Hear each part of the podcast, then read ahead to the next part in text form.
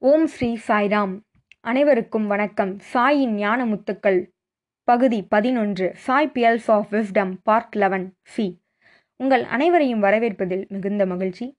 இந்த தொடரில் நம்ம பார்த்துட்டு வர விஷயங்கள் பகவான் மாணவர்களோடும் ஆசிரியர்களோடும் சுவாரஸ்யமாகவும் மிகவும் எளிமையாகவும் உரையாடும் உரையாடல்கள். அதைத்தான் நாம் பார்த்து வருகிறோம். அந்த வகையில் ஜனவரி இருபத்தி நான்காம் தேதி நடந்த உரையாடல்களை இனி பார்க்கலாம். சுவாமி முன்னாடி எல்லா மாணவர்களும் அமர்ந்திருக்கிறாங்க. அப்போ சுவாமி சொன்ன வார்த்தை என்னன்னு பார்த்தீங்கன்னா நீங்கள் இந்த உலகத்தில் யாரை வேணால் கேள்வி கேட்கலாம். அதாவது ஒருவர் ஒன்றை செய்யும் பொழுது அதை என்னால் செய்ய முடியாது. அதுபோல் நீங்கள் வந்து உங்களுடைய நிலைமையை பற்றி அவர்கள்கிட்ட எடுத்துரைக்கலாம். அது தாய் தந்தை குரு பிறகு எல்லார்கிட்டையும் ஆனால் கடவுள் வந்து உங்களை ஒரு செயலை செய்ய சொன்னார்னா அந்த இடத்துல ஒரு கேள்வியும் விசாரணையும் உங்கள் மனதுக்குள்ளே வரக்கூடாது. அதனை உடனே செய்து முடிக்கணும்னு சுவாமி சொன்னார். அடுத்தது அங்கு மியூசிக் காலேஜ்லேருந்து சில ஸ்டூடெண்ட்ஸ் வந்து உட்காந்துருந்தாங்க சுவாமி வந்து என்ன கேட்டார்னா எத்தனை மியூசிக் காலேஜ் ஸ்டூடெண்ட்ஸ் வந்து இங்கே உட்காந்துருக்கீங்க அப்படின்னு கேட்டார். அவங்கள எந்திரிச்சு நிற்க சொன்னார். பிறகு சுவாமி அவங்கக்கிட்ட நீங்கள் இந்த வாழ்க்கையில் மியூசிக் மட்டும் கற்றுக்கிட்டு அதன் மூலயமா வாழ்க்கையை நடத்த முடியாது. அதனால் நீங்கள் எல்லா சப்ஜெக்ட்ஸும் தெரியணும். மியூசிக்கும் கற்றுக்கிட்டீங்க அதே போல் வேறு டிகிரியும் நீங்கள் வாங்கணும்னு சொல்லி சுவாமி அவங்களுக்கு வந்து சொன்னார். அப்புறம் பக்கத்தில் இருந்த லெக்சரர்ஸ் கிட்ட என்ன சொன்னார்னா ஆசிரியர்கள்கிட்ட வந்து இந்த மாதிரி அந்த மாணவர்களுக்கு மற்ற பாடங்களை பற்றிய புரிதலையும் நீங்கள் தான் ஏற்படுத்தணும்னு சுவாமி சொன்னார். பிறகு சுவாமி அந்த மாணவர்களை பார்த்து நீங்கள் எந்த விதமான பின்புலத்திலிருந்து வரீங்கன்றது தெரியும். உங்களுடைய வறுமை பற்றி தெரியும். உங்களுடைய பெற்றோர்கள் எவ்வளவு கஷ்டப்படுறாங்கன்றது தெரியும். அதனால் நீங்கள் உங்களுடைய பெற்றோர்களை எந்த ஒரு பணத்திற்காகவும் தொந்தரவு பண்ணக்கூடாது. உங்களுக்கு நான் இலவச கல்வி வழங்குறேன். மேலும் நீங்கள் தங்குறதுக்கும் நான் இலவசமாக தான் பண்ணித்தரேன்.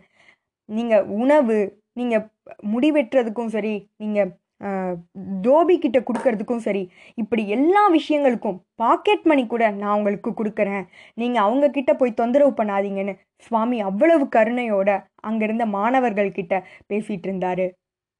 உங்களுடைய ஒரே ஒரு கடமை என்னன்னு பார்த்தீங்கன்னா உங்களுடைய தாய் தந்தையருக்கு நீங்கள் சேவை செய்யுங்க. இது இதை சொல்லி சுவாமி அந்த மாணவர்கள்கிட்ட அறிவுரை சொன்னார். அடுத்தது பக்கத்தில் இருந்த வைஸ் சான்சலர் அவர்கிட்ட சுவாமி கேட்குறாரு இன்னைக்கு காலையில் வந்து நீ அங்கேருந்து மாணவர்கள்கிட்ட என்ன சொன்ன? அப்படின்னு சுவாமி கேட்குறார் சுவாமி அந்த மாணவர்கள்கிட்ட சுவாமி வந்து உன் பக்கத்திலே இருக்காரு. அதனால் உன்னுடைய பேச்சுலேயும் சரி உன்னுடைய நடவடிக்கையிலையும் சரி நீ எப்பொழுதும் கவனமாக இருக்கணும்னு சொன்னேன் சுவாமின்னு அவர் சொல்கிறாரு அதற்கு சுவாமி சொல்கிறார் நீ சொன்னது தப்பு.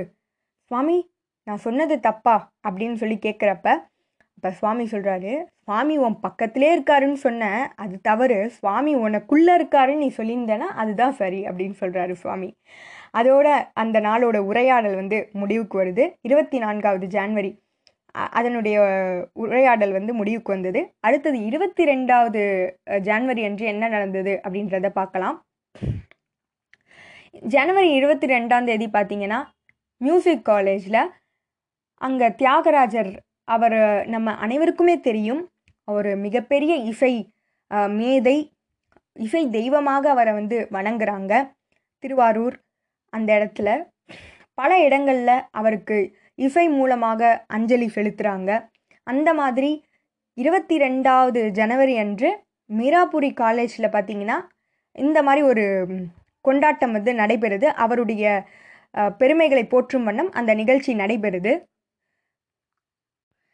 சுவாமி அன்றைக்கு பார்த்தீங்கன்னா அவருடைய கருணையால் காலையில் ஏழரை மணி அளவிலே சுவாமி அங்கே வந்துடுறாரு. மேலும் ஒன்பதரை மணி அளவுக்கு அந்த இடத்துல வந்து சுவாமி இருந்தார். இரண்டு மணி நேரம் அங்கு வந்து செலவு செய்தார் சுவாமி. பிறகு அங்கு நடந்த இசை நிகழ்ச்சிகள் அது முழுவதுமே சுவாமி ரசித்தார் அதே மாதிரி அந்த இடத்துல வயலின் தப்லா சிலர் பாடினாங்க. அந்த இசை நிகழ்ச்சி வந்து மிகவும் பிரமாதமாக நடைபெற்றது.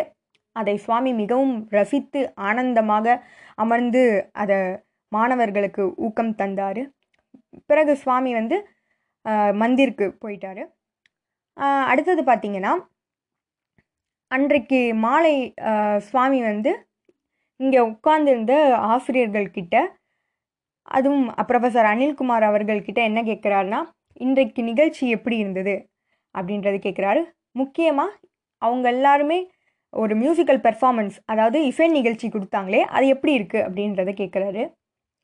அதற்கு சுவாமி ரொம்ப பிரமாதமாக இருந்தது சுவாமி அப்படின்னு சொல்லி ப்ரொஃபஸர் அவர்கள் வந்து பதில் சொல்கிறாரு எப்படி உனக்கு தெரியும்? சுவாமி அதை நான் கேட்கும்போதே எனக்கு அப்படி தோணுச்சு சுவாமி அப்படின்னு சொல்லி சொல்கிறாரு உனக்கு தான் இசை தெரியாதே. நீ இசை வல்லுனரும் இல்லை. எப்படி அது நன்றாக இருந்ததுன்னு சொல்கிறேன்னு சுவாமி கேட்குறார். இல்லை சுவாமி அங்கிருந்த பார்வையாளர்களில் ஒருவராக நான் சொல்கிறேன் சுவாமி அப்படின்னு சொன்னோன்னே சுவாமி புன்னகைக்கிறாரு. அப்புறம் ப்ரொஃபஸர் அனில்குமார் அவர்கள் சுவாமி கிட்ட சுவாமி எனக்கு ஒரே ஒரு வருத்தம் தான் சுவாமி. வருத்தமா? என்ன வருத்தம்? இல்லை சுவாமி நீங்கள் அங்கே ரெண்டு மணி நேரம் இருந்தீங்க. இதில் என்ன வருத்தம்? அப்படின்னு சொல்லி சுவாமி கேட்குறார் இல்லை சுவாமி நீங்கள் அங்கே ரெண்டு மணி நேரம் இருந்தீங்க.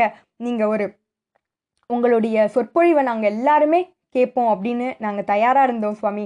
அந்த ஒரு அதிர்ஷ்டம் நாங்கள் வந்து இல்லைன்றது நினைக்கிறோம் சுவாமி. அது ஒன்று தான் சுவாமி வருத்தமாக இருக்குது அப்படின்னு சொல்கிறாரு சரி சரி. நீ அங்கே இசை நிகழ்ச்சியெல்லாம் நீ என்ஜாய் பண்ணலை அப்படின்னு கேட்குறாரு அதெல்லாம் என்ஜாய் பண்ணேன் சுவாமி. அது போதும் அப்படின்னு சொல்லி சுவாமி போயிடுறாரு. அப்புறம் இவர் மனதில் நினைக்கிறாரு இந்த மாதிரி சுவாமி தியாகராஜரை பற்றி சில வார்த்தைகள் சொன்னால் நல்லாயிருக்கும் மனதில் நினைக்கிறப்ப சுவாமி தியாகராஜரை பற்றி அங்கே பேச ஆரம்பிக்கிறாரு. அதாவது தியாகராஜர் அவருடைய அப்பா பேர் வந்து ராமபிரம்மம் அவங்க அம்மா பேர் வந்து சீதை. ராமரே இந்த ராமபிரம்மம் இருக்கார் இல்லையா? அவருடைய கனவுல தோன்றி உன்னுடைய வம்சத்தில் தெய்வீகமான ஒரு குழந்தை வந்து பிறக்க போகுது. அது வந்து ராமருடைய மிகச்சிறந்த பக்தராக இருக்கும்னு அவர் வந்து சொல்றாரு. அந்த கனவு நிஜமாக ஆனது என்பது நமக்கு தெரியும்.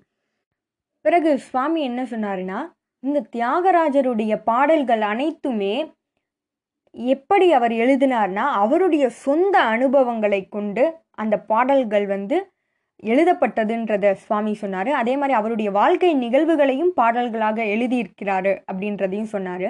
ஒரு முறை தஞ்சாவூர் அரண்மனையில் பார்த்தீங்கன்னா அந்த கோர்ட்டில் அந்த அரசபையில் வந்து அவருடைய குரு தியாகராஜருடைய குரு வந்து ஒரு பாடலை வந்து பாட சொல்கிறாரு அப்பா உள்ள நுழையிறப்பே அனைவரையும் புகழ்ந்து தியாகராஜர் வந்து ஒரு பாடலை பாடினார் என்பதையும் சுவாமி அங்கு சொன்னார். தியாகராஜருடைய சகோதரர் பார்த்திங்கன்னா மிகுந்த பொறாமை கொண்டவராக இருக்கிறாரு. அந்த சகோதரர் என்ன நினைக்கிறாருன்னா இவருக்கு எப்படி இந்த புகழ் பெருமையெல்லாம் கிடைக்கிறது? இந்த ராமர் சீதை லக்ஷ்மணர் இவங்களெல்லாம் போற்றி போற்றி பாடுறாரு. இதனால தான் கிடைக்குது. அந்த ஒரு கோவத்தில் என்ன பண்ணுறாரு அந்த அந்த சிலைகள் அத்தனையுமே எடுத்துகிட்டு போய் காவேரி ஆற்றில் தூக்கி வீசிடுறாரு. அந்த இடத்துல அந்த சிலைகள் இல்லை அப்படின்றது தெரிஞ்சோன்ன தியாகராஜர் ஒரு குழந்தை போல அழுறாரு. அவர் ஒரு நாள் காவேரி ஆற்றில் போய் ஸ்நானம் செய்ய போகிறாரு அப்போ அவருடைய காலில் ஏதோ ஒரு தட்டுப்படுது. அங்கே என்ன இருக்குதுன்னு பார்த்தா அந்த ராமர் சீதை லக்ஷ்மணருடைய சிலை வந்து அங்கே இருந்தது. அப்போ தியாகராஜர் வந்து பா ஒரு பாடலை வந்து பாடிக்கிட்டே அவங்கள வந்து தன்னுடைய இல்லத்திற்கு அழைத்து சென்றார். மீண்டும் என்னுடைய இல்லத்திற்கு வருகை தர வேண்டும். அதுபோல ஒரு பாடலை பாடி அவர்களை அழைத்து சென்றார். அவருடைய பக்தி அத்தகையது. அந்த சிலை கூட அவர்கிட்ட திரும்பி வந்துடுச்சுன்னு சுவாமி சொல்கிறாரு இதோட அந்த நாளுடைய உரையாடல் முடிவுக்கு வருது. இது போல பல உரையாடல்களோடு உங்களை அடுத்த வாரம் சந்திக்கிறேன். ஜெய் சாய்ராம்.